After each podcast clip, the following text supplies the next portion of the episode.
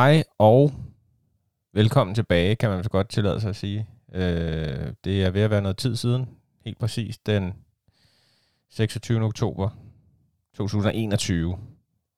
Jakob er også tilbage. Hej Jakob. Hej Kasper. Ja, det er lang tid siden. Ja, hvad har vi lavet i mellemtiden? Vi har ikke optaget podcasts. Det kan man i hvert fald ikke våge påstå. Øh, nej, der har været travlt jo. Der har været, øh, ikke at man sådan kan bruge corona som en, den evige undskyldning for alting, men det var jo lige det omkring. Øh, det hele det sådan lukket ned igen, og der, der var ikke så meget øh, at fortælle om. Og ja, du har fået nyt job, og der har været mange ting. Det kører. Og så er det jo også bare et hyggeprojekt, Ja, vi har gang i her. Så man kan sige, nu kunne vi, nu kunne vi bare ikke lade være længere. nu, øh, nu skal vi i gang igen.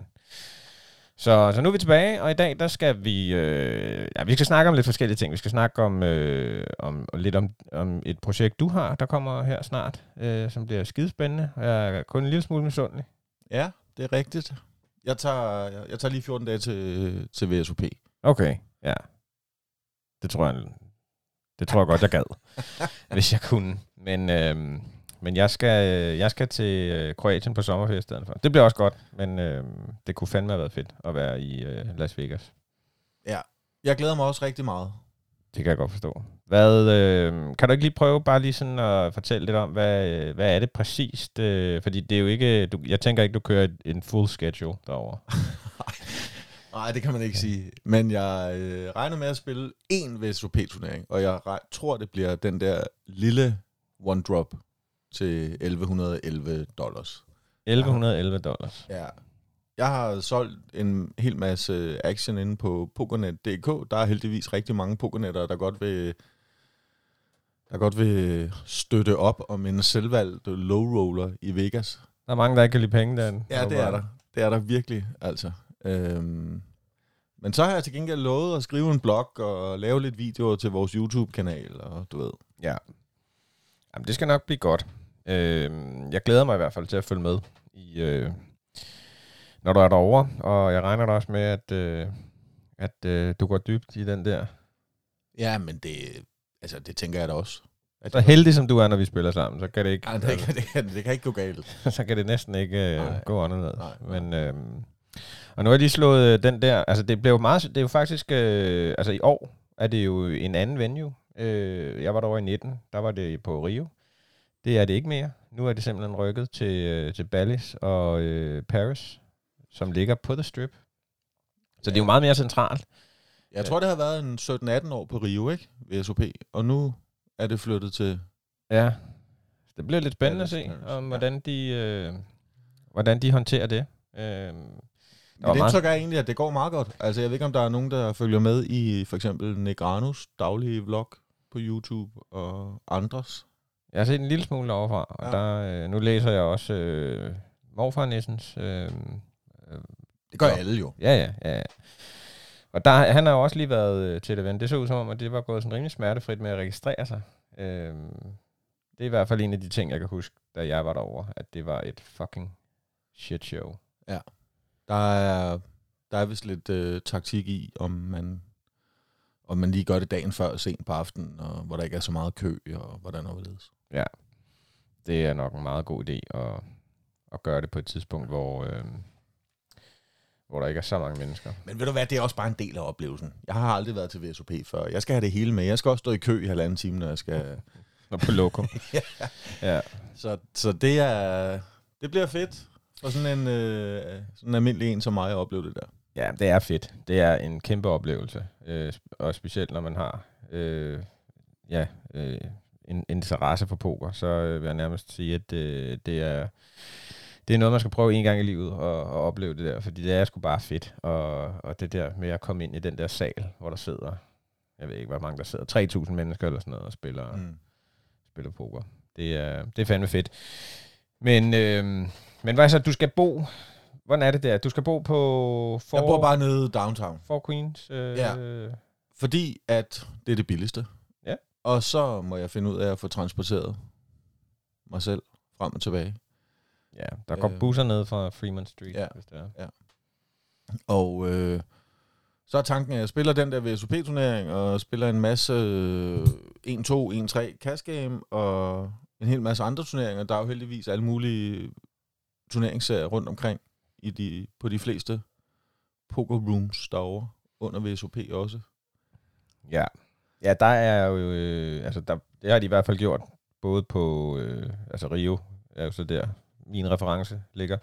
Men der havde de jo de der øh, daily øh, deep stacks, og så ligger der jo... Det har de stadigvæk, ja. Og så er der jo bare, ja, alle, stort set alle casinoer med et pokerrum har vel lidt eller andet kørende i den, Ja. den her periode her. Ja. Så øh, jeg tænker ikke, at det bliver svært at finde øh, Nej, det skal nok gå. et spil. Det håber jeg. Jeg glæder mig til at følge med. Og øh, jeg har jo også, øh, jeg har jo også lidt procenter i det. Det har du. Du Så- kan heller ikke lide penge. Nej, det øh, altså, ja, det er et håbløst projekt, men altså, sådan er det. Jeg kan faktisk ikke finde ud af, om det var en god idé, fordi at, øh, altså, jeg plejer altid, også når jeg spiller på odds og sådan noget, altså det er nærmest, om, selvom det er sådan en, at det, det kan jeg bare ikke tabe, så, så taber det. Så, jeg ved ikke, om det i Ej, virkeligheden nu, er det, nu er det reverse jo, fordi jeg kan meget nemt tabe. Men så, nu er der, nu er der skrub i alle jeres andres øh, dollars. Okay, så minus minus giver plus. Ja, det har jeg Ja. læst. Ja. Jamen, det kan da godt være, det kan godt være. Og du skal mødes med morfar næsten derovre også? ja, det håber jeg meget, at jeg skal. Og med alle mulige andre inden for Pokernet, som jeg har skrevet lidt frem og tilbage med.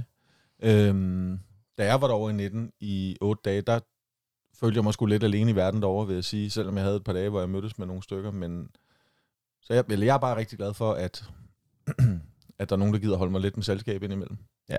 Derovre. Det, det er altså også sjovt at have nogen at, at dele oplevelserne med. Øhm, jeg kan godt forstå, hvis man bare tuller rundt for sig selv. Altså, når man sidder ved bordet og sådan noget, gør det selvfølgelig ikke så meget. Så men når, man, ligegyldigt. når man kommer hjem om aftenen og, og alle de der ting, så, øhm, så er det sgu lidt øh, sjovere, hvis man, øh, hvis man har nogen at, at snakke med. Også omkring netop sådan noget, hvis man lige er blevet badbeatet, og nu kunne jeg, øh, uden at spoile, spoiler alert i forhold til øh, morfar Nissens øh, Ja, det var... pokervlog. Hans ja. S'er bliver knækket af en eller anden øh, hat. Der, men altså, sådan er det jo, og det er jo bare sådan noget, når man kommer hjem. Der har man måske brug for lige at, at tage en snak med en eller anden om.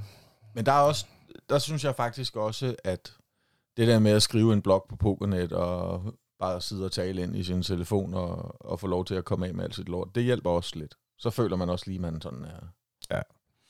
sammen med alle dem, der følger med, ikke? Jamen, det er rigtigt. Det er rigtigt. Hvad skal der, er der andet? Har du andre planer derovre? Altså, der er jo tit øh, sådan noget med at tage ud Jamen, og har- køre i racerbil. Nej, sådan noget har jeg ikke, men jeg, har, jeg tror, jeg har en, øh, en bucket list med 20 punkter eller sådan noget. Okay. Altså, jeg Jeg kan har- anbefale at tage ud, og øh, der, ligger sikkert forskellige. Men jeg prøvede at være ude i det, der hedder The Gun Store. Kan... sådan noget gider jeg ikke. Jo, oh, tag nu ud og fyre nogle slag af. Nej, det skal jeg ikke. Jo, Men jeg har alle mulige ting, men jeg gider ikke sige dem, fordi Ja. ja. at det havde jeg også for tre år siden, da jeg tog det over, og der fik jeg lavet 0 af dem. Ja. Så jeg gider ikke sådan 100% men at lægge mig fast på det, men jeg har rigtig mange ting, jeg godt gad at, at opleve. Men det er vildt nok faktisk, fordi jeg ved ikke, hvor langt. Hvad er det længste, jeg har været i Vegas? Det har måske også været sådan noget en uge eller sådan noget, tror jeg faktisk. Det længste, jeg har været. Og tiden går bare hurtigt. Altså, Ja. Det, man, man tænker, at jamen, du kan, man har... har man skal tid. Ja, ja, der, lige pludselig så er der bare gået. Altså, Ja. Og så alle de der ting der, netop som man havde øh, regnet med, at man skulle ud og se Grand Canyon og sådan noget. Det, ja. Det, det, det gør vi sammen, tænker jeg bare en dag. Hvor, ja, ja. Når vi en dag tager på pokercast.dk tur Til, til Vegas. Vegas, ja. Det, øh, det skal nok blive godt. Men øh, ja, jeg glæder mig rigtig meget til at følge med i, øh, i din vlog og på, øh, på YouTube, og hvor du ellers øh, poster Alle ting steder. Alle steder. Alle steder. Det bliver, det bliver fedt, og jeg, øh, jeg glæder mig bare. Altså nu, man skal også passe på ikke at køre sig selv alt for højt op. Der er stadigvæk lige tre uger til, ikke? Men tre uger går hurtigt. Ja, det gør det. Det er lige om Ja, lidt. er altså. Jamen, det er lige om lidt. Altså, inden du får set dig om, så sidder du den flyver der. Så skal du... Øh, du skal, hvor er det, du har... Det, er det er lidt lort, du skal derover. Ja, det gider jeg ikke snakke om. Nej, okay, det er også rigtigt. ja, vi håber, du når dit fly i New York. Ja, det vi sådan. faktisk. Men øh, ja, men der er jo sket, øh, ja, altså, jeg ved ikke, er der sket noget, vi skal snakke om i, øh, i pokerverdenen? Øh, MPT øh, er blevet afviklet. Ja. Jeg var selv derovre, det var rigtig øh, sjovt at være med til. Og øh, det var jo, altså apropos øh, MPT, fordi vi skal jo, for en af dem, som vi, vores, vores gæst i dag, det kan vi vel godt sige. Det kan vi godt afsløre. Øh, det er jo Thomas, gammel ven. En gammel ven af, af, af, af Pokercast, ja. Øh, Thomas Kvade, øh, som var med i, skal jeg lige prøve at se her, hvornår det var. Øh, det var episode 15, hvis man har lyst til at genlytte episoden med Thomas Kvade. Den er fra februar 21, og der fortæller han, øh, der snakker vi om, øh, om tilt. Øh, og, øh, og i dag, der kommer Thomas, og der skal vi snakke øh, bankroll management og hvad mere? Game Selection. Game selection. Ja. To ting, som jo helt sikkert også kan være med til at, at afgøre, om man øh, ryger i plus eller minus. Ja, det er måske... Altså, det er måske to af de aller, aller vigtigste ting, ikke? Jo. Altså, uanset om man er professionel, eller om man bare er en glad amatør, som dig og mig. Ja, lige præcis. Men øh, det, jeg ville frem til med MPT'en, det, der, det var jo, at øh, Thomas jo øh, gik dybt i MPT'en og endte på finalebordet og blev nummer 9. Det var jo rigtig flot.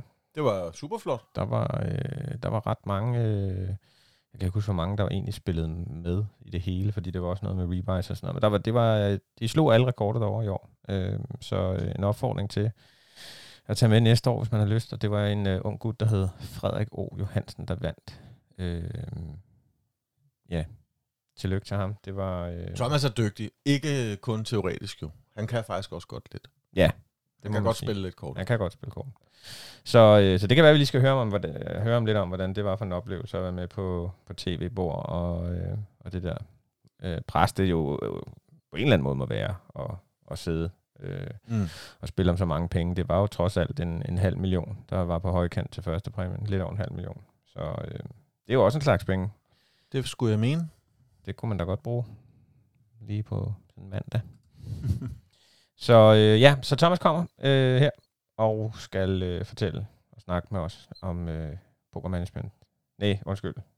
Bankroll. Bankroll management. Ja. Lidt det samme. Ja. Og øh, table selection, game selection. Så øh, det glæder vi os til. Ellers så ved jeg ikke, er der så meget, er der noget andet, øh, vi skal snakke om? Der er tusind ting, men det er jo ikke, vi kan ikke nå at følge op, som vi plejer at gøre. Nej. Altså, der er jo, ja, alt muligt. VSOP ruller. Ja. Det er lidt ærgerligt, fordi der har virkelig været nogle ting op, som jeg synes egentlig kunne være meget sjovt. Masser af store snydeskandaler. Og Ja, ja. Phil Hellmuth har brændt sammen igen på et uh, livestream, hvor han... Uh, Altså, hvis, altså, jeg vil godt, altså, en anbefaling til jer, der ikke kender Hostler Casino Live øhm, på på YouTube. YouTube. Ja. Der skal I, øh, den kanal skal I simpelthen øh, begynde at følge med på. Det er, det er klasseunderholdning. Ja. Fem dage om ugen. Det er jo et... Øh, altså, ja. Det er jo et live øh, pokerspil øh, og forskellige stakes, og nogle af dem er low stakes, nogle af dem er high stakes, og så er der jo forskellige folk inde og spille. Og det kan godt gå vildt for sig. Det må man sige. Jeg kan ikke finde ud af, bare lige for... Nu snakker vi lige lidt om det der hustler game. Jeg kan simpelthen ikke finde ud af hende der poker bunny. Det kan jeg godt. Jamen, kan hun noget? Kan hun spille? Altså, jeg tror, hun er skingerne sindssyg, men jeg tror faktisk godt, hun kan spille poker. Okay. Ja. Jeg synes bare noget af det, jeg har set, der, der laver hun bare nogle mærkelige ting. Øh, Ja. Der er jo også der er jo rigtig meget af det der, når man spiller og skal inviteres til sådan et livestreamet spil. Altså, så kan du ikke, så kan du ikke sidde og 19 op. Altså, du skal have en V-pip på helst 40 plus, tror jeg, sådan noget, for at være sikker på at blive inviteret med igen, og der er rigtig meget af det der. Øh, men, jeg var nok ikke blevet inviteret med igen. Så. Nej, det var du nok ikke. øh, Det skulle lige være for de der blow-ups, jeg kommer med en gang. Men, ja, ja, ja. Men øhm, jeg, jeg, jeg, jeg, mit indtryk er, at hun godt kan spille kort, men hun, at hun er rablende skør. Hun virker i hvert fald sådan. Ja. Men det kan anbefales at tage eller øh, hvis man sidder en dag og ikke lige øh, kan finde på noget på Netflix eller Mm. en af de andre streamingtjenester, Mm. så gå ind på øh, YouTube og, øh, og følg med i, øh, i et af de der live games, der kører fra ja, Hostler og The Lodge og hvad fanden det ellers sidder. Ja.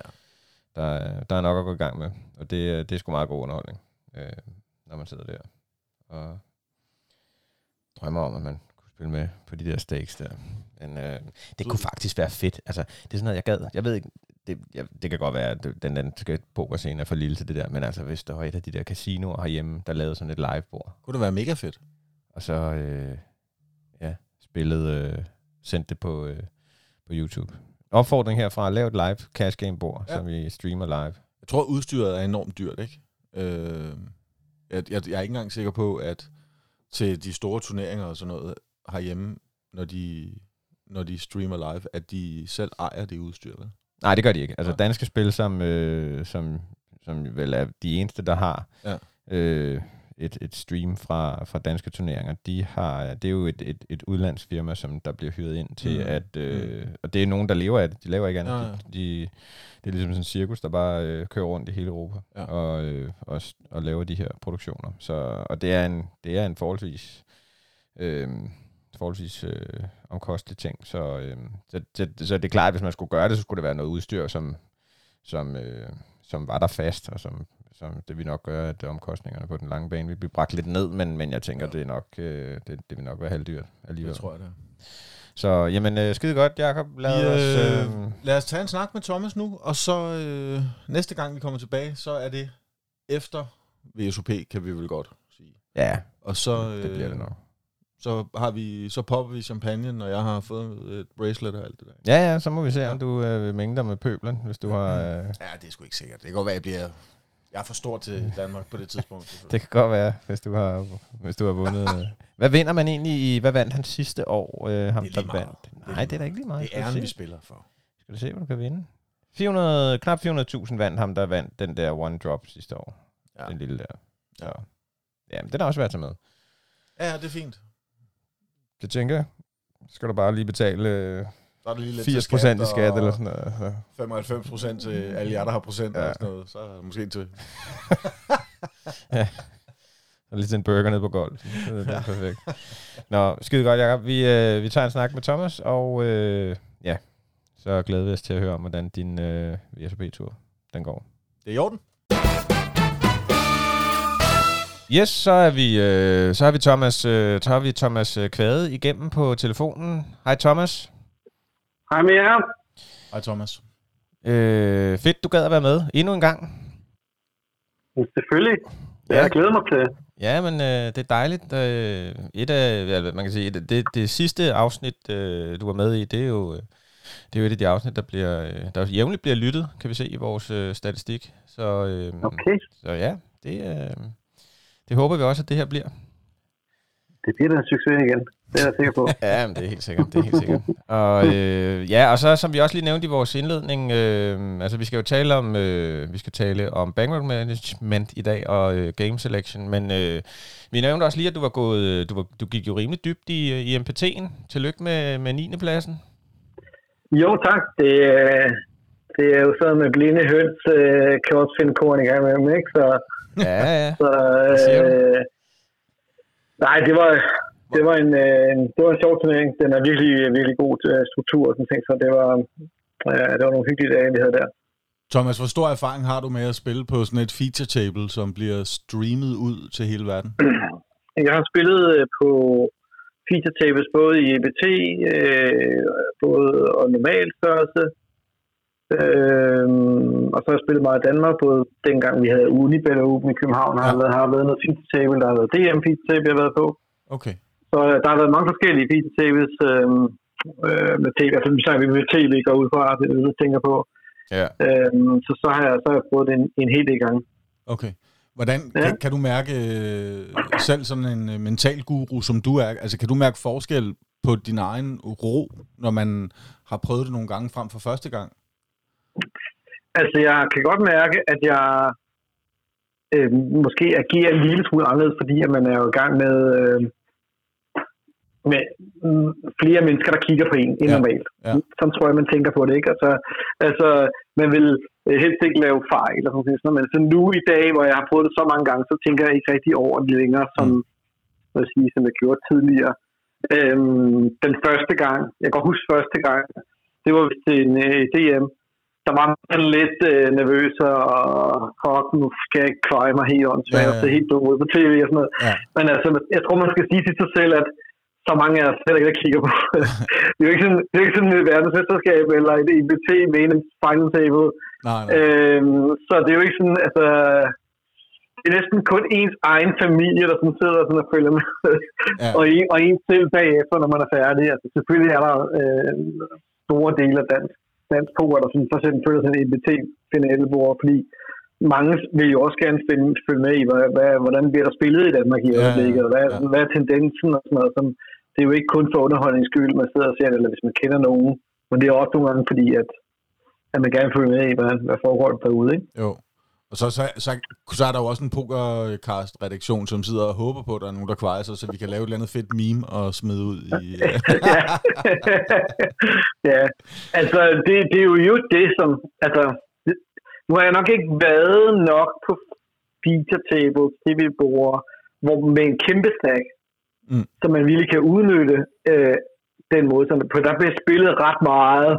Jeg har de her to kort her, den passer med det Ja. her board her. Ja, ja. Altså, altså, øh, jeg skal, altså, der bliver spillet meget A, B, C. Ikke? Altså, Mm. der bliver ikke spillet så meget fuldstændig crazy kreativt. Nej. Og ofte, når man har, altså medmindre det er DM, så har man første øh, ofte feature table i senere turneringen, hvor øh, stacks er lidt shallow, Mm.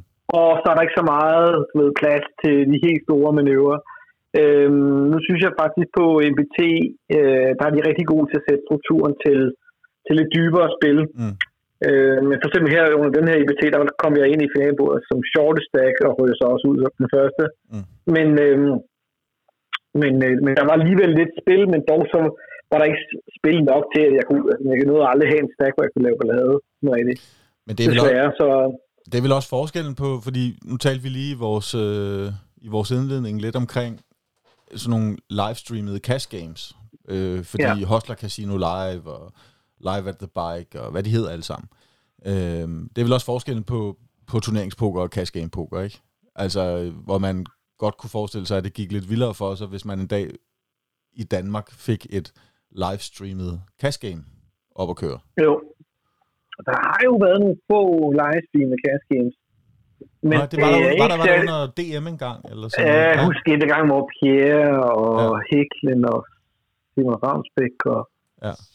Øh, Diegel og sådan. Der var så nogen, der var med engang. Øh, jeg kan ikke huske, øh, huske, hvordan det gik for hvem. Men jeg, jeg, jeg kan huske, at der var et engang.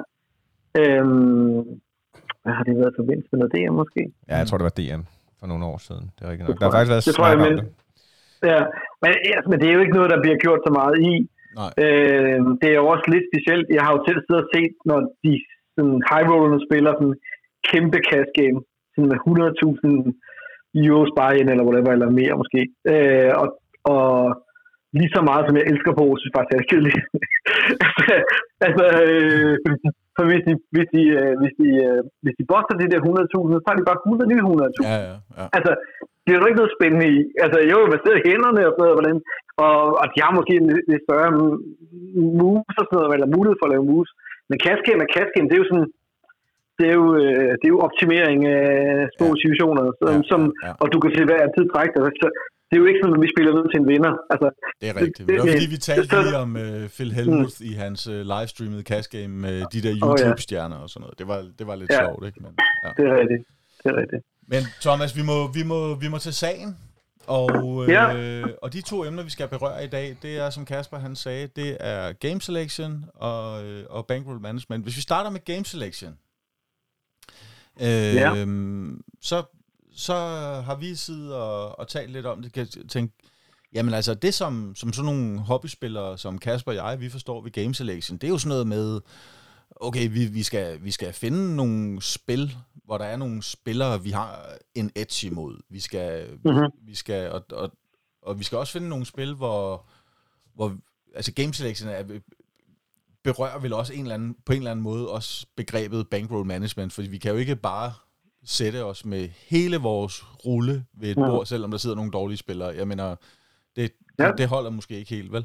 Øh, så, Nej, så, så skal vi starte med sådan ligesom prøve at få defineret begrebet game selection? Altså, hvad er det egentlig, vi ligger i det? Ja, altså nu, bare lige inden jeg be- be- beskriver begre- altså begrebet, så vil jeg bare hurtigt fortælle, at, at for jer, altså for dem, som sidder og lytter med derude, Ja. og som, som sidder og tænker, ah, det lyder sgu da godt så kedelige emner. Altså, så kan jeg lige fortælle, at det her det er de to allervigtigste emner der overhovedet findes i poker. Du, du, du, altså, sidste gang snakkede jeg om tilt, ja, ja, det er vigtigt. Så, selvfølgelig, men det er ikke lige så vigtigt som game selection og bankroll management. Det er de to allervigtigste øh, punkter i forhold til, hvis du gerne vil tjene penge på poker. Ja. Og det er jo reelt set derfor, at de fleste mennesker, de starter med at spille poker, eller i hvert fald spiller poker i det hele taget, det er, at de vil gerne tjene penge. Ikke? Så det er jo hovedårsagen til, om, om du er hobbyspiller, om du er semi-professionel, eller om du er fuldtidsprofessionel så drejer det sig om, at man skal spille og vinde penge. Det er det, man gerne vil. Ja, det er det- det sjovt. Derfor, er det ikke sandt? Det er vel også præmissen så, fordi hvis man ikke vil det, hvis man er ligeglad med at vinde eller tabe, så bliver alle de her ting jo ligegyldige. Men ja, ja, og, og det kan jo godt lyde helt åndssvagt at sidde og sige, at det er det, som er hovedpræmissen. Men for nogle mennesker, så er det faktisk ikke det. Der er jo faktisk masser af mennesker, som bare spiller for sjov. Ja, ja. Og som egentlig er ligeglade med, om de vinder eller taber. Ja. Der er faktisk rigtig mange mennesker, der sætter penge af til 200 dollars. Og som, som siger, okay, jeg kunne gå ud og spise med min kone, eller jeg kunne købe en film, eller jeg kunne, du ved, whatever, et eller andet. Mm. Eller også så kan jeg spille poker. Og jeg sidder mig ned og spille poker, så er det okay, at det, de der 200 dollars er væk. Og de går egentlig ikke super meget op i at vinde. Som, du ved, som os tre gør måske. Nej, men der er vel også forskel på at, at være, altså ikke gå super meget op i det og sige, hey, det gør ikke noget, hvis øh, de her 200 dollars hver måned, de, de ryger ud i skraldespanden. Og så sige, mm. at jeg, altså, og så sige, jeg, og så sige, jeg sætter mig ned for at tabe dem nærmest. Altså, jeg mener, Ja, ja. uanset om man ja, gerne vil vinde, eller man ikke vil, altså, hvis, ja. hvis, hvis man godt vil, vil have mest, flest timer underholdning ud af sine 200 dollars, kunne man så sige, eller, eller man bare godt kunne tænke sig at blive bedre, eller måske endda vinde lidt over tid og sådan noget.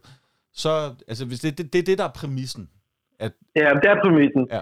Altså, jeg, jeg kender ikke nogen, jeg har aldrig mødt nogen, men der skulle nok være nogen derude, som spiller for at tabe. Men altså, Ja, ja, øh, det, det, det, tror jeg ikke, der findes særlig mange af dem. Men, men der er nok en hel del, som, hvor det ikke betyder så meget, om man vinder eller taber. Det er ikke derfor, man spiller. Ja. Øh, der er også mange, der spiller home games, og i USA er der kæmpe mange øh, sådan noget, øh, venneklubber, hvor man bare spiller for sjov, hvor man måske har en 50 eller 100 dollars ude. Ja. Øh, men, men, altså, men, men, det er egentlig ikke noget, man går super meget op i. Nej. Øh, det er bare sådan for at hygge med gutterne og sådan noget. Ikke? Så, Jo, jo, jo. så, så der, der er lidt forskel, men altså, hvis vi snakker om, at, at, at hovedformålet hoved, øh, formålet er at tjene penge, og det er så lige meget, hvad, hvad for en type spiller man er, Ja. så er det jo selvfølgelig rigtig, rigtig vigtigt at vælge det rigtige spil i forhold til ens egen kompetencer. Ja. Altså, hvad er det egentlig, jeg er god til øh, inden for poker? Og er det, Og det, og, er det i virkeligheden et rigtig godt sted at starte? Fordi det, det, det, det er faktisk der, de fleste fejler.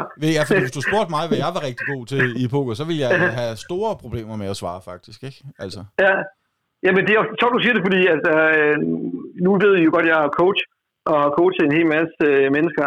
Og, en, og når jeg stiller dem det spørgsmål nogle gange, hvad er egentlig det, du er bedst til i poker? Mm. Så kan de ikke rigtig helt komme Nej. frem til noget endeligt. Nej. Altså, så, så det er faktisk et punkt, som de, de fleste de fejler på. Men altså, det gælder om at finde sådan, det, som man kan kalde ens favoritspil. Ja. Øh, det, hvor man synes, det man synes er sjovt, så det man synes, det passer ens til temperament, ens temperament og ens det spil, som man, som man du ved, får, en, får mest kick ud af. Altså det, som måske man kan mærke nærmest bliver til en passion for en. mm. Og, og når man så har fundet det, så øh, betyder det jo ikke nødvendigvis, at det skal være det spil, man spiller resten af sit liv. Vel? Altså, det kan godt være, at man kan udvikle sig og spille noget andet. Jeg kender rigtig mange mennesker, som startede med øh, Seven Card Stotter, som i dag spiller noget ja, ja, andet, eller nogen, der startede med øh, turneringsspillere, som nu spiller PLO, Cash Game, Ja, eller ja. nogen, som startede med Heads Up, øh, som i dag spiller øh, øh, Full Ring øh, Live Tours. Altså, så der, der, der er meget forskel på, hvad der er ens favoritspil. Og det kan godt ændre sig i løbet af, af, af- den tid, der er. Men, men det er meget vigtigt, at man gør op med sig selv i forhold til med game selection, at hvad er det egentlig det, som jeg er god til? Hvad er egentlig det, jeg bedst kan lide? Fordi sådan, det, sådan er det med mennesker. Hvis der er noget, vi rigtig går op i, så vil vi også bruge mere tid på det.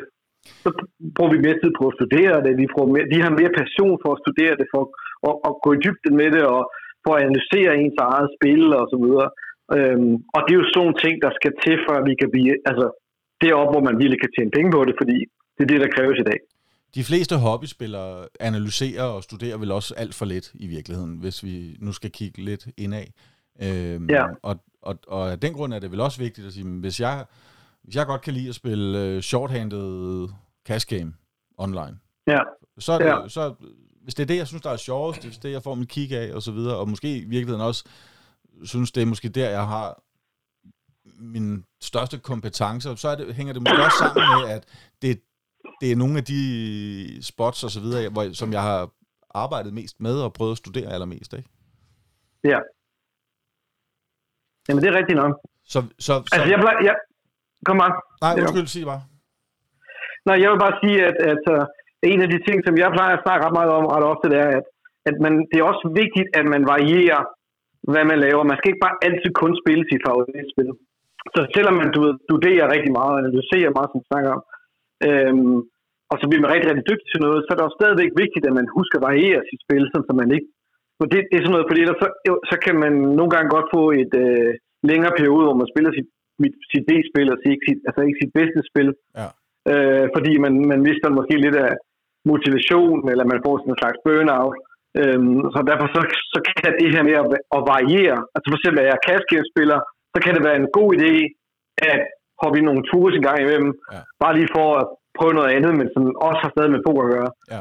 Øhm, så, øh, så for at holde øh, det her, så det har jo lidt med gamesexen at gøre også, at, at man ikke bare altid skal give den fuld skrald. Selvfølgelig er man, er man, er man, har man bare lysten og motivationen og momentum, og det kører bare, så skal man selvfølgelig øh, grinde igennem og, og, og, og plukke, plukke løs på, på, øh, på, på de lavt hængende frugter der. Men, men ellers så, så jeg anbefaler jeg ret ofte, at man ikke skal være bange for at variere øh, sit spil.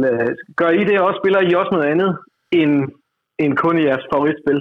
Der, er- der er faktisk, for- nej, altså der er ikke rigtig, der er, det, jeg tror slet ikke, du, Kasper, spiller online overhovedet, vel? Øh, Jo, en gang imellem gør jeg, men det er, ikke, det er ikke så meget. Men jeg vil sige, altså for, øh, i forhold til... Jeg tror også, det der game selection øh, kan også nogle gange være lidt en udfordring for, for sådan nogle hobbyspillere som os, fordi at, at det er jo begrænset, hvad der er af udbud. Altså sådan, øh, hvis man ikke vil, øh, vil, vil spille for eksempel øh, 10-20 inde på, på et casino, som er way out of my league i forhold til sådan comfort zone-mæssigt. Altså, Mm. Og det er også det der med, jamen hvis man sidder i et spil, som er for højt for en, så tager man også bare nogle dumme beslutninger. Det kan jeg da se for mig selv i hvert fald, at, at jeg spiller ikke... Jeg spiller i hvert fald dårligere. Jeg spiller dårligt nok i forvejen, det ved Jacob nogle gange. Så, øh, så, øh, så det hjælper ikke, at man sidder i et spil, hvor man tænker, ej, jeg gider ikke at kalde nu her, fordi at, øh, så risikerer jeg at tabe øh, 2.000 eller et eller andet. Øh, Ja. Så, ja, jeg kan sagtens... Øh, jeg kan sagtens se det der med, at man skal, man skal spille nogle spil, som man er komfortabel i. Øh, men jeg vil så sige, jeg synes også nogle gange, at det faktisk har været lidt, det har også været sjovt at prøve at spille lidt ud af ens comfort zone, fordi det er også, når man så går tilbage til ens comfort zone, måske man så lige har rykket den lidt, altså så man måske alligevel øh, er blevet lidt bedre i forhold til nogle af de der øh, spots, hvor man måske ikke vil have kaldt før. Øh, så Ja. gør man det. Øh, sådan har jeg det Ja. i hvert fald. Altså, jeg plejer også at snakke om, at man, man behøver heller ikke nødvendigvis altid spille på de samme pokersite, hvis nu man er online-spiller. Hvad med altid kun at spille på ét pokersite? Prøv at sprede dig ud og spille på flere sites. Altså, I Danmark, der har vi, øh, nu på grund af den der åndsvære regel, så har vi faktisk kun seks sites, vi kan spille på. Mm. I øjeblikket, hvad nu det er, PokerStars, Danske Spil Party, og Dansk Spil sammen, Unibet, 888. Bet, Bet 365 og 888. Så, så det er de eneste seks sites, øh, man kan spille på ja. lov, lovligvis. så, øh, øh, så der er ikke så mange muligheder længere, som der var i gamle dage, men det er stadigvæk fornuftigt at sprede sig ud. Så møder du heller ikke samme modstander. Det er, ja, det er jo forskellige softwares måske, men det er i bund og grund det samme spil, man laver. Ja. Øhm, og, og, og der kan godt være en fordel i det, fordi for eksempel, hvis man, hvis man er turneringsspiller, øhm, så kan der være nogle turneringer på nogle af de her sites øh, med meget anderledes modstand, end det man er vant til at spille på, hvis man for eksempel kun spiller bare på Stars eller på danske spil eller whatever. Så, øh, så det er helt sikkert noget, jeg anbefaler at prøve og, ud, og, og spille på andre sites. Det, det er noget af det, som jeg har gjort allermest i selv.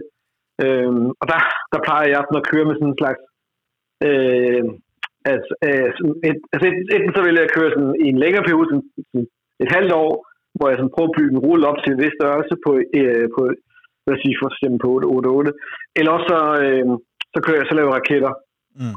øh, på enkelte sites, så hæver jeg ud og laver ny raket, hæver ud laver ny raket, Mm. øh, sådan nogle slags ting. Så det, det kan også være med til det, men, men der findes jo også andre typer poker, man kan spille. Altså man kan jo spille altså normalt, man, både i cash game og i, øh, både i cash game og, og i turnering eller sit and goes, så kan man jo spille forskellige typer øh, poker. Man kan jo spille først spille PLO, eller man kan spille no limit, eller man kan spille limit, eller man kan spille så findes der jo alle de her bounties og PK's og, og alt sådan noget ting. Så der findes jo mange forskellige typer spil også. Synes Spiller I mange forskellige typer? Ja, vi spiller lidt det der Pineapple, når vi øh, har Ja, home games. Det Ja. synes jeg er ret sjovt, faktisk. Øh, ja. Det er også jeg, jeg har sjovt. spillet rigtig meget PLO online, men, men Ja. tror du ikke også, at der er, at man kan, at, altså, tror du ikke også, man kan blive en dygtigere Texas No Limit spiller ved også at spille noget PLO eller eksempelvis, eller noget limit poker af Altså, en eller anden variant? Altså, altså, altså nej. Tror du tror jeg ikke? ikke.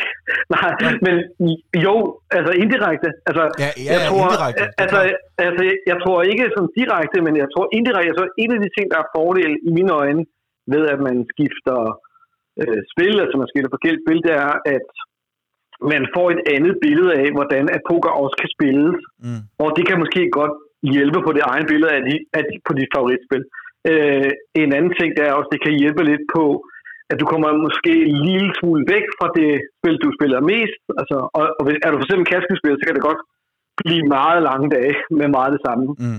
Så kan det være rart at prøve noget andet i en periode, hvor så, når man så kommer tilbage, så har man lysten til at spille 100% igen. Ja. Øhm, der er rigtig mange, der mister lysten.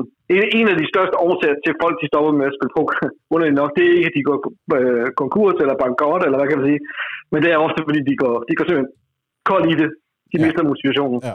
Og det, øh, det ser man oftere for kastgamespillere, end man gør for turneringsspillere. Ja. Øh, hu- øh, hovedsageligt fordi, at der ikke rigtig er noget, øh, der kan drive værket. Altså, der er ikke noget endelig sejr. Det sidste, øh, vi mennesker, vi, gerne, vi vil gerne kunne gå efter et eller andet stort til sidst. Det kan man helt på samme måde. Kastgame selvfølgelig er der Der er jo ikke det samme adrenalin øh, Nej, det er- Nej. Nej. Altså, vi, vi, vi har det vildt fedt, vi har en god dag, og sådan, hvis vi løber godt, og vi vinder en masse bare på sådan Mm. ting, og det, og hvis vi får fje- fjenden ned med nakken. Eller sådan noget. Det synes vi er fedt i game, men, men, øh, men, men det er ikke øh, lige så sjovt som, som at gå dybt i en kæmpe turnering. Øh, Men hvor hvad der så, er hvis mange jeg, penge på spil. øh, hvad så, hvis jeg på søndag nu skal... Det er ikke i dag, det er en anden søndag. Øh, ja. Jeg tænker, nu, nu har jeg sgu, nu har jeg sgu for klokken 15, og jeg skal først møde sent på arbejde mandag og sådan noget. Nu vil jeg fyre op for, for en masse turneringer. Hvis nu man sådan går, går lidt mere konkret og siger, hvad er det så for noget... Jeg er ikke professionel pokerspiller, jeg er i virkeligheden slet ikke nogen særlig dygtig pokerspiller, men jeg gider godt, jeg sætter mig ikke ned for at tabe mine penge, jeg sidder faktisk, jeg sætter mig faktisk ned, fordi jeg godt kunne tænke mig at prøve at vinde nogle penge, ikke? mm. Øh, og nu vil jeg gerne spille nogle turneringer. Normalt ja. Set, så, så når jeg taler med, med mange, og, og har også selv gjort det rigtig mange gange, så fyrer jeg op for Sunday Storm, Big 11, Hot Mm. 22, mm. hvad fanden de hedder, alle de der, ikke? Fordi ja. Ja. der er x antal millioner og tusind garanteret ja. Ja. alle mulige steder, ja. Ja. og, og Ja. jeg, jeg ved godt, det er kæmpe, kæmpe felter og sådan noget, men det er alligevel det, jeg gør. Øh, Ja. Når vi taler... Det gør du, det gør du 90 procent af de andre danskere, der Ja. spiller poker. ja, ja, ja. Og, ja. Og, og jeg indrømmer jo gerne, at hvis jeg skal spille nogle turneringer en søndag aften, så gameselecter jeg jo overhovedet ikke. Altså, Nej. øh, hvad, hvad, hvad, når, hvis vi taler online turneringer op på, ja, helt nede fra mikroniveau op til sådan noget midstakes, 55 dollars måske, et eller andet. Øh, hvad, hvad, hvad tænker du, man skal, kan man, kan man optimere noget ved at, at vælge, hvad for nogle turneringer man spiller? Ja, det kan du helt sikkert. Øh, du, nu kommer du ind på et kæmpe punkt. Øh, men vi kan, vi, kan, vi kan lige tage det i lav, lav, lav praktisk først. Ja. Det allervigtigste, du skal finde ud af, når du skal finde ud af, hvad du skal spille, lad sige, på en given dag, som du fortæller mig om nu her, et eller andet søndag, øh, det er, hvor lang tid har jeg egentlig, jeg kan spille i. Ja. Det, det, det, det, det kan godt være, det lyder helt vildt basalt og kedeligt. Øh, men men øh, det er der rigtig mange, der også fejler på. Altså, de sætter sig ind i, de sætter sig til at spille øh, sådan et storm. Ved du, hvor lang tid en sådan en stormturnering var, Jacob? Øh, slutter den ikke klokken 4-5 tiden om morgenen eller sådan noget? Jo, lige præcis. Ja. Det er hvis, øh, det er, hvis der er et normalt felt. Er der et kæmpe felt, for eksempel nogle af deres større Ja. så slutter det kl. 9 om morgenen. Ja. Så det er bare sådan, altså er du med på, at du skal sidde og spille hele natten? Altså er din krop klar til det? Altså øh, øh, har du tid til det? Skal du ikke på arbejde næste dag? Og så Ja, videre? ja, ja. Altså, altså, der er rimelig mange ting der, som, altså, nej, men det startede jo kl. 6 eller 7 eller whatever. Det er sådan over der.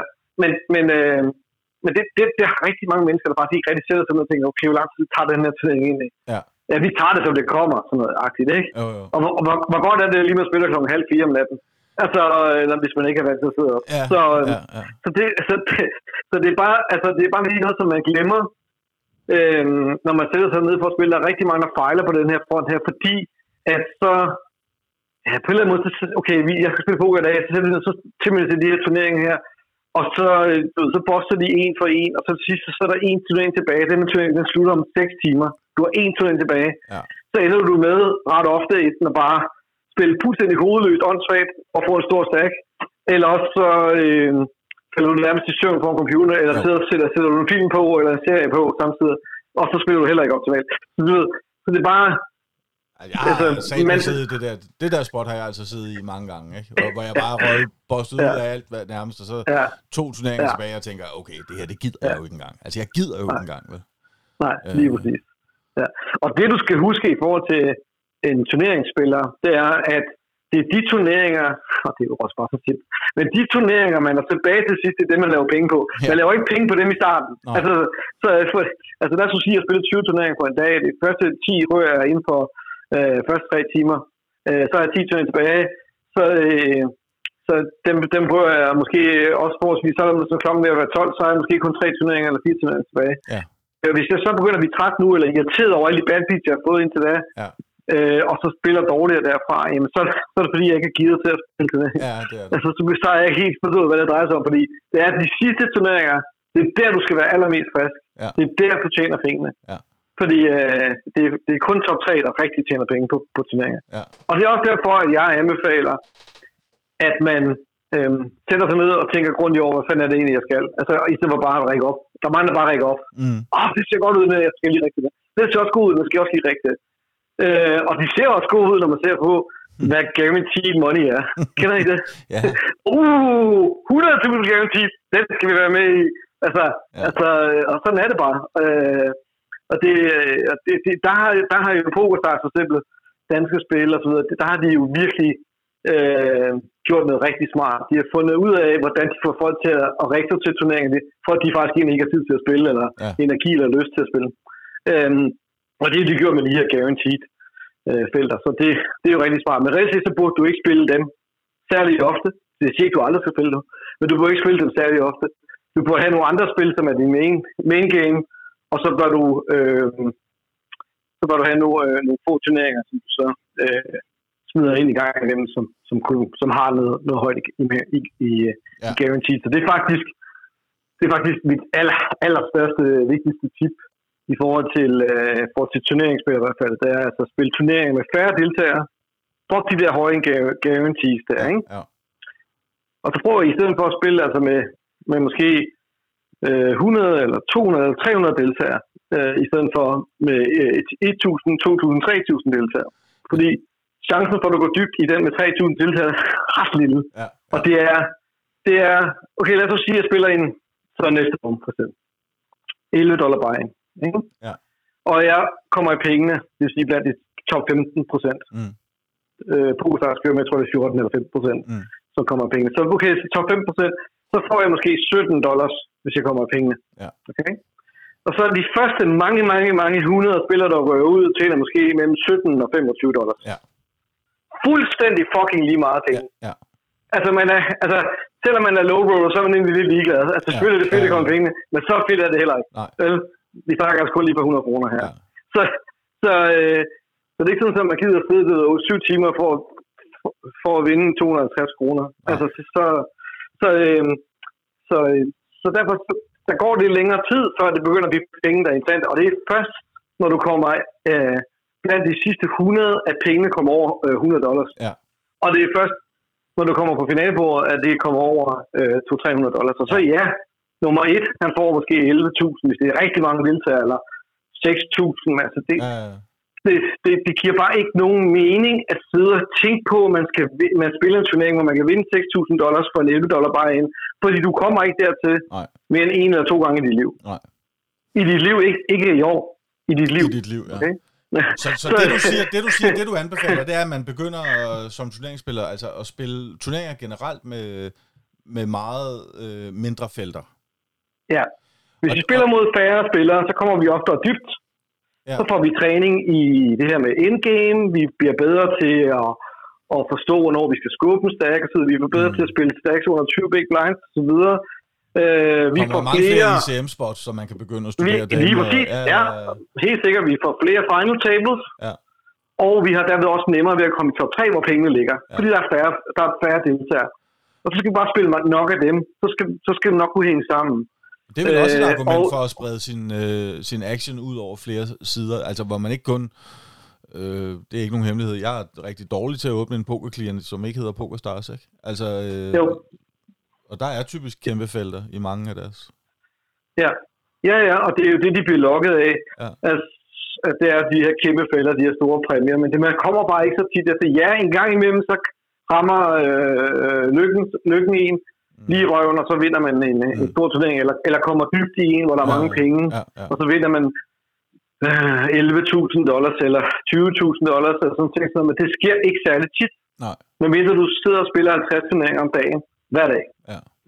så, så sker det ikke så tit. Det, så, og, og øh, øh, dengang jeg spillede rigtig meget online, online poker, så, så lå jeg mellem 50 og 100 turneringer på en aften. På en aften? Øh, på en aften, ja. ja. Så, og det var det, med, det var det med, jeg havde 16 bruger kørende, to skærme, det kørte ja, ja, bare hele tiden. Ja, ja. Hver gang jeg er ude af en turnering, så ringer jeg til en ny, jeg havde det helt klart. Mm, mm. Og, så videre. Så, så det, den eneste, det var den eneste måde, jeg kunne undgå varianten på, øhm, ja. i forhold til øh, de store felter.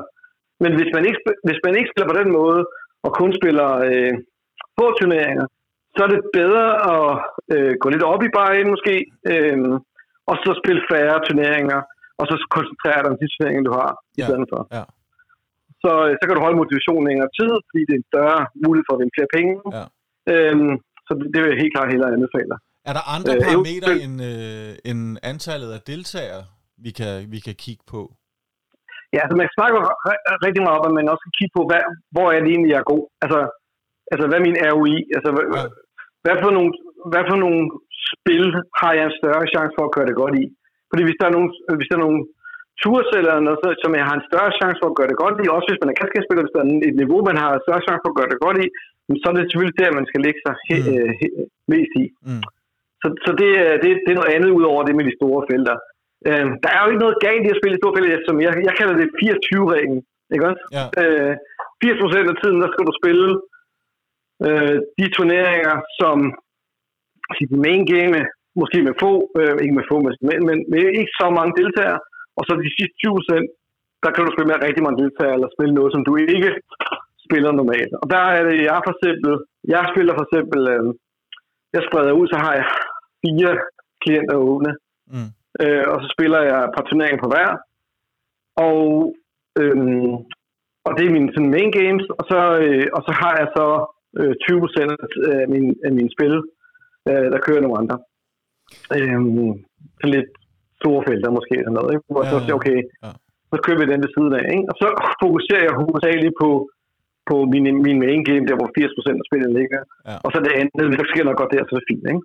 Thomas, kan der, være, altså, kan der være sådan nogle andre ting også i forhold til, hvornår på døgnet vi, vi spiller og sådan noget? Kan, der, kan sådan noget spille ind på noget? Ja, det er sjovt, du siger det. Øh, ja, fordi jeg har lige, lige gået haft øh, et snak med en, en, en god pokerven omkring, i gamle dage, der spillede vi på noget, der hed Scandic Poker. Ja. Ja. Øh, og de havde selvfølgelig, ligesom alle andre, kæmpe program om søndagen, kæmpe program om tirsdagen, det var Super Tuesday-agtige ja, ting, ja. Øh, kæmpe program om torsdagen, så det var sådan altid søndag, øh, tirsdag, torsdag, det var pokerdagen, der skulle man, og, så, og der fandt jeg så ret hurtigt ud af, yes, det vil jeg selvfølgelig også gerne spille, men jeg lagde alt min vægt, størstedelen af mit spil, på dage, hvor at øh, der ikke var store pokerdage. Ja. Fordi det var der, hvor de bedste spillere holdt sig fra at spille. Ja. Der var de måske, øh, der slappede de af, eller var sammen med deres familie. Eller. Ja. Så alle de professionelle de skulle også have noget frihed. Ja. Ikke? Så, de, så der var færre rigtig, rigtig dygtige spillere på om mandagen for eksempel, eller om lørdagen. Øh, I spiller folk helt anderledes om lørdagen. De er sådan, det er nærmest som at spille mod fulde mennesker. Ja. Altså, det er sådan ikke, de, er ikke de samme typer ja. spillere, ja. som man spiller mod normalt. Det var de så, sikkert. Altså, så, det var sikkert også lidt fulde mennesker, men, men, øh, eller fredag. Sådan noget. Så, så, så hvilke dage du spiller, eller hvilke tid på dagen du spiller. Der er rigtig, rigtig mange, som kun spiller fra klokken 5-6 stykker om aftenen, og så, løber, og så frem til løbet af natten. Ikke? Mm, det, det, mm. det, det, er sådan, jeg vil tro, jeg ved det ikke, men 75, jeg tror 75 procent af det danske Det tror jeg også. Turneringsspillere, øh, måske også cash-game-spillere, de tager den der, fordi, også Ja. fordi du ved, vi har jo arbejde måske, øh, eller øh, skole, eller whatever ja, vi har, Ja. og så er det der, hvor vi har fri og tid, øh, og det er også det, de bedste turneringer er. Så, så, så Ja. det er der størstedelen af, af det danske bord, de spiller, de Ja. spiller der omkring også øh, tidsmæssigt. Men bor man i Brasilien, spiller man jo ikke. Så spiller man jo om morgenen. Øh, øhm, det er ikke nogen, der nogensinde har lagt mærke til det. Der er helt vildt mange brasilianere, der spiller poker og gør det godt Ja. på de sene turneringer, hvor vi spiller. Det er jo, det er jo fordi, der, Fordi der er de- de meget mere friske. Der er de, Ja, ja, helt, der er de lige, lige stået op. Ja. Ja. Det er jo deres, øh, så det er jo, øh, det man- får jo alle de bedste spillere, man spiller mod derovre, øh, som, som øh, så har det som arbejde. Ja, det er Øh, som spiller i løbet af det. Ja. Så, øh, så det er jo ikke dem, der sidder og spiller midt om natten, som vi gør. Nej. Så, øh, så, så jeg, altså, der er rigtig, der er rigtig mange, der er begyndt at spille øh, midt på dagen. Øh, sådan noget 11-12 stykker, og så spiller de måske frem til en 6-7 stykker, Ja. og, så, og så stopper de der, ikke? Altså, Der var også en gang en, de- øh, der var også en gang en pokerekspert, der mente, at det var enormt vigtigt, at man satte sig og spillede poker nytårsaften jo. Det ved jeg ikke, om du kan huske. uh, jo, jo, jo. Ja. Hvordan, Anders Jensen? hvad hedder det? Øh, ved du hvad, det er meget sjovt. Anders, Anders Jensen, han er jo Ja. ja. en, øh, en nærmest berømt inde på pokernet. Men hvad hedder det? Øh, eller berygtet, eller det ved jeg ikke. Men Det må du kalde jeg kunne, faktisk godt, jeg kunne faktisk godt lide ham, fordi altså, der var selvfølgelig også nogle sjove ting at sige, men jeg kunne godt lide ham, fordi at han var, han var nemlig rigtig, rigtig dygtig til lige præcis game selection og Ja. ja. backdoor management. Ja. Ja. Det var lige præcis de to punkter, jeg tror det var derfor, han var så dygtig at kunne være i game så lang tid, som han var, fordi han var faktisk ret god til de her to ting her. Ja. Han gik ekstremt meget op i at finde de små edges, de små øh, steder, hvor man lige kan vinde lidt. Ja. Og, og jeg tror, det hænger lidt sammen med, ligesom, ligesom mig selv, så var han ikke sådan uh, Guds gave til poker. Altså, han, er, han var ikke uh, født med et eller andet uh, gigatalent, uh, Nej, ligesom nej. nogle andre er. Ja. Uh, eller har måske heller ikke haft tiden til at lægge, lægge i det, fordi han har haft et normalt liv siden af. Mm. Men, men, øh, men, øh, men han, han har alligevel noget godt ud af det, og det, det, det har jeg respekt for. Øh, om, end, så måske har været lidt, om, om, end det så har været lidt kedeligt, men, men, øh, Nej, men, nej, det men, var men, bare, men, men, det var bare, Nej, en, nej, det var nej. bare lille, den, er, den er bare stadigvæk lidt sjov, ikke? Og den popper stadigvæk jo, op men- derinde en men- gang imellem. Men min, min kone bliver skuffet på mig, hvis jeg efter vi har spist øh, Anders og danset rundt om juletræet juleaften, at jeg ikke sætter mig og spiller poker. Er det Fordi hun ved godt, hvor mange penge der er tjent den Ja. aften. Så, så, så, det er fordi hun vil gerne have nogle bedre julegaver, eller Ja, whatever. ja, så. Ja. så der er ikke, der er de tre dage, hvor der kan tjene flest penge, det er juleaften, første juledag og anden juledag. Ja. Og, så, og, så, og den, den fjerde dag, hvor man kan mange penge, det er juleaften. Ja. Så, øh, så det, der er ikke nogen tvivl at det, det er en god idé, hvis man gerne vil tjene penge, Ja. og spille på de rigtige dage. Ja. Men altså, altså, går vi i gang med sådan, altså snak, tilbage til det, jeg sagde før med, at hvis vi snakker om normal, øh, normal uge eller normal måned, så er der faktisk en fordel i at finde de rigtige dage at spille Mm. på. Og specielt, hvis man er cash spiller Mm. øh, Det er ret, ret vigtigt, at man finder ud af, hvornår spiller de bedste spillere ikke.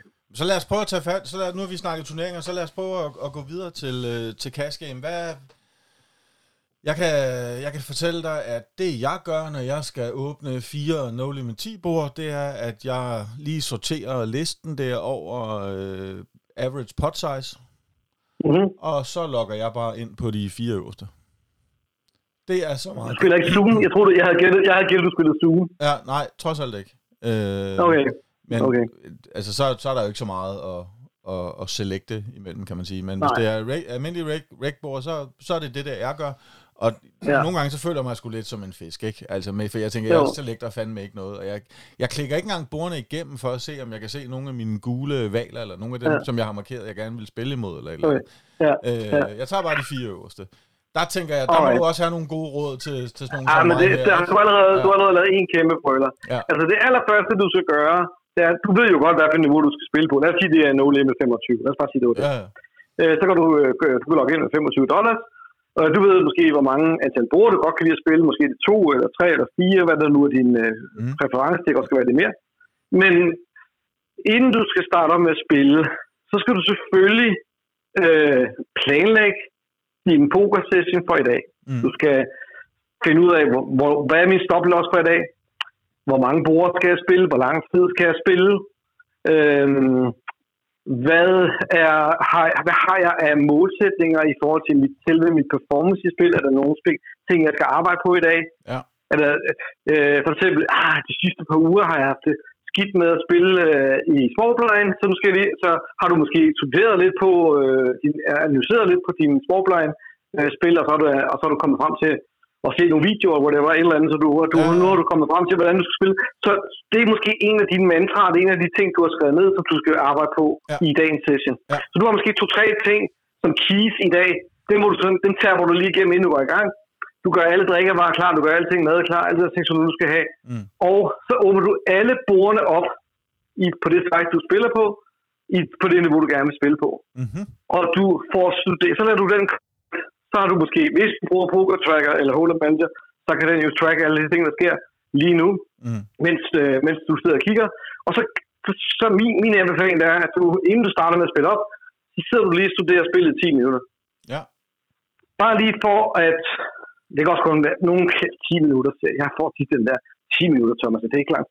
Jo, men så, måske, så, så, så, hvis du synes, det er for meget, så tag 5. Ja, ja. Men bare lige sidde og kigge lidt på det først, så får dine øjne lige vendet sig til klik, klik, klik, klik, og det der race, tablet, alt der. Så får du lige, lige vendet dig lidt til, hvordan er det, nu, hvordan er det, det her poker foregår? Men man får, vel også, ja, man får vel også hurtigt, øh, tænker jeg, altså jeg synes, det, det lyder som en god plan, og min, min første tanke, det var også bare, lad os bare sige, at jeg åbner 12 borer, eller 10 borer af dem der, og sidder og kigger lidt. Ja. Altså, ja. man kan jo, man, man, man kan vel ret sådan hurtigt også lige spotte dem, der så sidder med 70 big blinds, og ikke, eller dem, der ikke topper ja. op, når de går under 100, du ved. Og, altså, ja. der, der må være nogle ting der, man også sådan kan, kan kigge lidt efter, ikke? Helt sikkert. Ja. Jo, jo, der er jo alle små, øh, lige pludselig det med at toppe op, Altså dem, som ikke bare er makset op, hvis de kommer under, ja. under 100. Det, alt det der, det, den er, den er, det er selvfølgelig en, en rigtig god en at bruge. Øhm, du ser nogen, der limper dem, UTG bare. Altså, jeg mener, dem, der limper ja, meget, dem, som folder rigtig meget sportblind, dem, som ikke kalder et big blind på til lille race. Ja. Du, du, du kan allerede begynde at tage dig nogle mentale øh, noter. Øh, du har måske allerede nogle af spillerne noteret som rigtig dygtige spillere. Mm. Så prøver vi at holde os på det bord selvfølgelig. Øh, og så videre, så videre, så videre. Så så det, det er sådan nogle slags ting, man, man skal gøre. Og jeg tror, det er også vigtigt, at man ikke er bange for at, øh, at forlade et bord igen. Altså, lad nu bare ego være, sig, være ja. for sig. Det drejer ja. sig ikke om, at du skal du ved, vise, hvor store nødser du har. Ja. Det drejer sig om, at du skal tjene penge og have det sjovt øh, her på den her session i dag. Ikke? Øh, og lære noget og blive bedre. Ikke? Så, øh, så, så du skal ikke være bange for, at hvis du føler, at bord ikke er noget for dig, at så skal du blive siddende der. Øhm, der synes jeg, der ja. synes jeg faktisk, du berører noget, som er mm. helt enormt svært online, ja. men som jeg tror, ja. vi er mange, der er meget bedre til at gøre, når det kommer til live poker. Mm-hmm. Ja, det ved jeg ja. ikke om, om... Altså, sådan er det i hvert fald for mig. Ja. Øh, ja. Jeg har sat mig ved et live cash game bord og skrevet efter et kvarter. Fordi jeg tænkte, det her, det er bare... Jeg kan bare mærke, at jeg var ikke tilpas. Det, min, min, jeg kiggede på dem, de sad og, og shufflede deres tips på en måde, hvor jeg kan se, de har, de, det har de prøvet før, du ved, der er sådan nogle forskellige småting, man sådan kan, hvad ved jeg, ikke, øh, pick op ja. på, og så, og så gik jeg efter et kvarter igen. Hvorimod online... Hvor... Du spiller kun med spillere, der er dårlige. Øh, nej, nej, nej, det ved jeg ikke, men det vil jeg da helst, vil jeg sige. Ja, ikke? Det og det ligger vel også ja, i begrebet game selection, alt andet lige. Men, Selvfølgelig gør det det. Men, men ja. jeg mener, hvor, hvor online, der har jeg jo siddet i timevis ved et cash game bord og siddet og spillet mod øh, 22-18 fædre. Altså, du ved, hvor, øh, hvor jeg bare tænkte, der skal ikke en skid her, men jeg er bare blevet siddende. Altså, af en eller anden grund, så har jeg ikke lukket det bord ned og åbnet et andet. Øh, mm. Ja, det er lidt mærkeligt. Ja. Altså, jeg, jeg vil næsten tro, det er omvendt, øh, at de fleste har det. Okay. Jeg tror, der er mange mennesker, som når de spiller live, sætter sig ned ved et bord, så går den her øh, del i en, der hedder det, at ja, nu er jeg sammen med andre mennesker, nu skal jeg ja. være social. Ja, ja. Den, går, den, går, den går op i rigtig mange, og det betyder også, at man, når man sidder der, så føler man ikke, at man kan gå fra bordet igen, sådan lige ja. med det samme. Altså. Ja. Øh, man føler ikke, at man kan, nu sidder jeg på, på jeg sidder, nu sidder jeg på plads 5, så føler man ikke, ah, det er sgu lorteplads. Ham der, han er tre meter med. Jeg sætter mig over på plads 9. Mm. Den er ledig. Altså, det, det, det, det føler folk ikke, de kan. tilladelser, mm. hvilket er fuldstændig åndssvagt. Selvfølgelig kan det det. Ja, Øh, Så, øh, så, øh, så det, du bestemmer selv. Det er jo dig, der... Du kan jo gå... Det er jo kasken. Du kan gå, hvor du har lyst. Du kan Ja. ja. sætte det, hvor du har lyst. Du kan gøre... Du kan spille på det niveau, du mod de personer, du vil. Altså, det er dig, der bestemmer. Mm. Det er det, som er fordelen ved kasken frem for turnering. Turnering, du tilmelder dig, så er du stok. Ja, så må du bare whatever happens, happens. på. Altså, Ja, ja, ja. Du bliver nødt til at spille den færdig, indtil du er ude. Så øh, hvor mod Kasken, der er jo kæmpe fordel. Du kan gå, når du har lyst. Og der er det, synes jeg, jeg oplever ret tit, at online, der skifter folk helt, altså, øh, ret tit. Altså selvfølgelig, så, der er jo den der knap, man kan trykke på, det kender du godt, den knap, som øh, vi spiller ind til, at vi er big blind igen. Ikke? Ja, ja. Så, øh, så øh, og det er jo en fed knap at have. Ja. så, så, så, vi bare, sidder bare ude næste gang, vi går med big blind. Ja, Så har vi ikke betalt ja, det. Ikke? ja. Så den, øh, så, så den, øh, den knap, den bruger jeg selv ret meget, når jeg spiller. Øh, Ja. Ja. Når jeg føler, hvis jeg føler, at bordet ikke er, ikke er godt nok. Hvad så åbnet? Når jeg så har åbnet mine 10-12 bord og siddet og kigget der 5-10 minutter på dem der, Ja, øh, så kan jeg jo også være, så kan jeg også have lyst til at sige, okay, de der fem bord, der har jeg lige markeret en spiller ved hvert bord. Jeg tænker, det, det ser sgu ud som om, der, der vil jeg gerne have plads, ikke? Ja. Øhm, men der står, at jeg skal trykke mig på venteliste, og man kan jeg se tre ledige pladser ved de her tre bord. Der har jeg bare ikke Ja. lige øh, i løbet af de her 5-10 minutters forberedelse set noget, og så kunne jeg måske også være typen, der så bare sagde, øh, fuck det, jeg sætter mig bare der, hvor der er plads, ikke? ja, Øhm, ja, og det er jo også en fejl. ja. Ja, fordi du skal jo vente på den. Du skal sætte dig på venteliste på den, det bord, du gerne vil være på. Hvis du ikke kan komme på med det samme, selvfølgelig. Mm. Det er jo optimalt, at, det er optimale situation, at vi, vi kan komme på, når vi, når, når vi nu øh, har lyst og tid. Ikke? Mm. Øh, men det kommer selvfølgelig også an på, spiller vi 6 max, så er der ikke så mange pladser tilbage, som der er på en full ring. Mm. Spiller vi, øh, spiller vi 4 max eller 2, 2 øh, heads up, så er det selvfølgelig en helt anden situation. Så, så der er jo meget det der, med, at man hele tiden skal øh, være tålmodig. Jeg tror, at tålmodig er, er en nøgleord her, altså i forhold til at, at game selecte på cash game. Det, det lyder sådan i hvert fald, og det lyder som om, Mm. at det er et det er et område, tror jeg også, hvor Mm. rigtig mange ikke lægger nok fokus, ikke? Jo. Jo, og så er der så de her nye regler på danske spil og partier, som jeg ved ikke, om I går, har fulgt med ved det, men, men også i forhold til det at man ikke rigtig helt kan se, hvad man spiller imod Ja. og så videre. Ja, ja. Øhm, så det, det har jo også en stor betydning. Øhm, og det øger også antallet af spillere, som er hobbyspillere. Ja.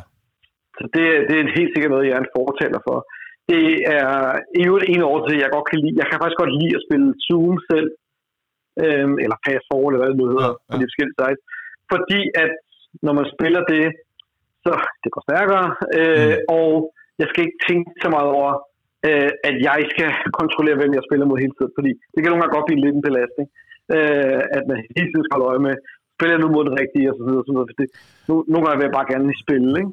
Men, jo, men, Så, men hvad øhm, tænker du så om niveauet? Fordi der er mange, der siger, at Altså nu kan du tage, lad os bare sige 0 25. Der er mange, der mener, at, mm. at niveauet på almindelige ragbord på 0 25 er væsentligt lavere, end der er på Zoom. Det er også rigtigt. Okay. Så der er også Det er lige også lidt rigtigt. der, man kunne måske godt tage Ja. et... Øh, du kunne godt måske lige tage et hak ned i stakes, hvis du vælger at spille Det, Zoom. det, bør, det bør du i hvert fald mindst gøre. Ja. Mindst et eller to hak ned. Ja, ja. Øhm, og, der, men, øh, og det er heller ikke lige så... Du, du får jo mange flere hænder. Ikke? Ja, ja. Så du, du, lad, spiller du otte bord normalt på en gang, så øh, er fire bord meget Ja. for dig Ja. på Zoom. Ja. Så det er næsten, du skal næsten ned på to bord, Ja. hvis du skal have samme Ja. tempo. Ja. Så det går rigtig stærkt på Zoom. Ja. Så øhm, jeg kan godt lide at fire bord i gang på Zoom. Øh, det passer til min tålmodighed, men, men det er meget forskelligt, hvad folk er til. Ja. Så, øh, og så, og så øh, er jeg sjældent i gang i Zoom i særlig lang tid ad gangen. Altså, jeg spiller måske maks en time. Okay, ja. Øh, men så har jeg fået lige så mange hænder, som man nemt at sidde med fire Fem- fem bord i fuld, Ja, fuld timer. ring i Ja, fem ja, timer. ja, ja. altså, så, så, øh, så og, jeg, jeg er også mest en, turneringsspiller, men, men, men, øh, men jeg kan virkelig godt lide at kombinere det med cash. Øhm, og jeg kan faktisk godt lide at starte, hvis jeg starter en turneringsdag, så kan jeg godt lide at starte med Zoom Okay, øh, på PokerStars. ja, okay. Fordi at det sætter, øh, så kommer man lige i gang med at spille poker og se hænderne. Og, altså, der er et eller andet med, at, jeg ved ikke, om det er bare mig, men uh, du får efter for første gang i en turnering i dag. Ja. Øh, nu skal jeg ikke fuck det op. Ikke? Ja. Det er ikke sådan. Men hvis jeg har spillet Zoom i, øh, i 20 minutter, så har jeg haft efter fire gange Ja, allerede. ja, Øh, så har det ikke sådan, det er første gang i dag, jeg har efter. ja, ja. Altså, agtigt, jeg ved ikke, det giver noget Jo, mening jeg overhovedet. Men. Jo, jo. men, Jo. men det, er lidt, det er lidt, når man er i spot i turneringen, øh, med en stor hånd, så, øh, så føles det lidt specielt, hvis det er første gang på dagen, man er det, Mm. mod at hvis man allerede har spillet lidt Mm. inden da, så føles det ikke så stort. Så jeg det så, så, til, til opvarmning, kan man også sige. Thomas, tiden løber simpelthen derudad. Er der andre ting Ja, ja. i forhold til Game Selection, hvor du mener, at Ja. øh, hvor vi, vi lige skal have med, inden vi går Ja. videre til næste punkt? Ja, ja. Ja, det er, jeg er helt sikkert. Vi skal snakke, vi skal snakke satellitter. Ja. Øh, det er en kæmpe ting for mig. Ja. Øh, det er noget, som Jannik Wang øh, har lært mig i tidens morgen. Der er rigtig mange mennesker, jeg kender, også jeg har spillet sammen med, som er på samme niveau som mig, som siger, ah, det gider jeg ikke bruge tid på. Ja. Øh, men, men jeg synes, det er noget ævl. Altså, øh, jeg, jeg, jeg, jeg, er meget, jeg er meget for satellitter. Øh, jeg, ser, jeg ser det som en... Øh, et kæmpe plus, hvis man kan finde ud af at spille satellitter, fordi du kan så komme ind til din sådan en million, 109 dollars, sådan en million, for, øh, for næsten ingenting i forhold til, ikke? Jo. Øh, for en tiende del eller for en 20. del. Ja. Og de mennesker, der spiller satellitter, er meget dårligere til at spille poker, end dem, der spiller selvturnering. Ja, Altså, ja. Så der er kæmpe forskel på niveau. Øhm, så, så selv til en 55 dollar turnering, den spiller en satellit til den på 5,5 dollar eller på Ja. 2,2 dollar, whatever. De, altså, de har virkelig dårligt niveau. Okay. Øh, helt sindssygt dårligt niveau. Selvom en, en, en normal turneringsspiller på 65 heller ikke er verdensmester til at spille. Ja, Så de er endnu dårligere, end der spiller satellitterne. Altså, de ved stort set ikke, hvad de skal skubbe Nej. øh, med. De kender ikke regler, så de ved, hvad de skal kalde. De kender ikke noget som helst til, øh, til alt sådan noget med...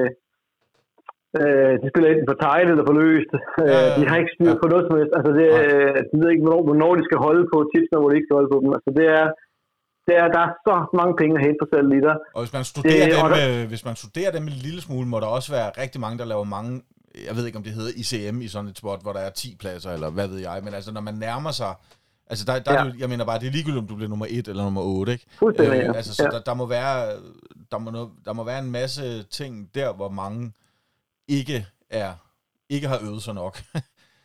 Jamen, det er rigtigt. Ja. Jamen, det, altså, det, det, det er du helt ret i. Altså, der, der er meget at vinde på det, du i forhold til også at lære, hvad, lære noget. Men der er forskel på en normal, på en satellit og så på en normal turnering. Det, man må ikke helst ikke sammenligne. Der er meget, meget, meget stor forskel. Mm. Øh, øh, netop fordi, at, at lad os bare sige, der var 10 pladser. Så fordi, at der er 10 pladser, så, er det, så, så er det jo lidt lige meget, om man bliver nummer 1 eller nummer 10. Man får, får pladsen, om man er en, en big blind, eller om man er 100 big blind, så får man pladsen alligevel. Og sådan er det jo ikke. I normal turnering, når der er 10 tilbage, altså, så er det jo kæmpe, så er det jo meget stor forskel. Ja. Så, så, så, så, det er noget andet, men det er ikke, når man lærer noget med det her med at tør skubbe øh, til midten, og man lærer noget med, at vide, hvad for nogle, man skal kalde med. Men det er to forskellige typer spil i mine øjne. Ja, ja. Og jeg, jeg, og jeg, jeg tror, øh, jeg tror, hvis man begynder at studere det lidt noget mere, så vil man kunne øh, sænke sit buy-in, sit average buy-in gevaldigt. Og derved kan man så også øge sin, sin ROI, og, og øh, selvfølgelig skal du så bruge noget mere tid på det. Det jeg gør, som jeg vil anbefale andre at gøre, det er, at enten så vælger jeg en enkelt dag, hvor jeg kun spiller satellitter, Ja. hvor jeg så spiller bare satellitter i dag. Øh, så laver jeg en masse forskellige, øh, til for eksempel sådan en million, eller hvor det var et eller andet, ikke? Ja. Øh, eller også så spiller jeg, så starter jeg op med dagen, hvor jeg kører nogle deep stacks, og så spiller satellitter på, det andet, på den anden skærm. Ja. Og så har jeg masser af satellitter på den skærm. Ja. Øhm, og så spiller jeg dem, og så begynder satellitterne til efterhånden at hjælpe ud, og så starter de rigtige turneringer op, og så, så har jeg satellitterne lidt på en opvarmning. Ja. Så det, øh, det er helt klart noget, jeg vil anbefale. Jeg ikke, har- Spiller I selv med satellitter? Øh, nej, det har jeg faktisk aldrig. Jeg har i hvert fald aldrig rigtig gjort det. Nej. Altså. Men Jeg har spillet lidt, jeg har bare aldrig rigtig kvalet mig en skid. Øh, nej, altså det, det har jeg ikke, men det, det, det hænger igen sammen med for mit vedkommende i hvert fald, at jeg spiller stort set kun cash game online, og, øh, og når det endelig var, at jeg skulle spille nogle turneringer, så har jeg jo som sagt bare taget øh, ja, Hot 22, Big 11, hvad de hedder de der, altså. Øh, Ja. Og det er, ja, Ja. altså min, jeg, jeg allerede, nu har, jeg ved ikke, hvor lang tid vi har siddet og talt sammen nu, men allerede nu har jeg sindssygt mange tænker, ja, selvfølgelig skal du gøre sådan, Jacob. Selvfølgelig er game selection og forberedelse og hvad ved jeg. Altså, Ja. selvfølgelig er det en kæmpe del af det, og hvorfor, hvorfor har du Ja. aldrig rigtig tænkt over det? Ja, det har jeg bare ikke Ja. rigtigt. Altså, øhm, Ja, det er rigtigt nok. Det kan jeg faktisk se. Øhm, og det var da godt at høre, at du får noget af det. Ja. Øhm, aller sidste ting, nu, jeg tager lige så lidt der, aller sidste ja. ting, jeg lige så, fordi jeg har skrevet lidt notater, inden vi startede, bare på hvad jeg husker, mm. jeg kan se, at jeg er ikke lige så gået med efter en af tingene, men det jeg kan se, at jeg ikke har fået snakket om, det er sådan noget som, at øh, man kan også sælge nogle procenter eller bestikke til en vis type spil af nogen. Sådan, så hvis man for eksempel siger, at man kører med det der med 24-reglen der, ja. så kunne man godt sige, at noget af den der 20 at øh, de der sidste 20 procent, det kunne være noget, man kunne blive stikket til, eller ja. til procenter i. Ja. Sådan så, at så gør det ikke lige så ondt på bankrollen, når man spiller de turneringer, Nej. som ikke er en, det er ikke daglige brød. Ja. Så, så det, vil, det, det, synes jeg, det synes jeg faktisk ikke er nogen, ikke er nogen dum idé. Det har jeg jo selv prøvet, prøvet mig frem i, øh, også købt procenter hos andre, så, så, så, så, så. så. Det er jeg glad for, at du siger. Altså, jeg har jo solgt en del procenter i en uh, øh, VSUP P-turnering om tre uger. Ja, og så, det er rigtigt, ja. Så, så, det er jeg glad for, at du siger, ja. det er helt dumt. Havde du gemt nogle procenter til mig? Nej, vi må lige uh, lave en lokumsaftale, når, øh, når vi har slukket mikrofonen her. Ja. Hej derude, som titlen på podcasten måske indikerer, så er det her kun del 1 af interviewet med Thomas. Vi blev simpelthen nødt til at hakke det over i to. Øh, men anden del, den udkommer meget, meget snart, så det kan I glæde jer til. Og indtil da, så øh, kan I jo gå tilbage og genlytte et af de gamle afsnit, eventuelt det med Thomas, eller et af de andre, vi har lavet. Så øh, vi lyttes ved.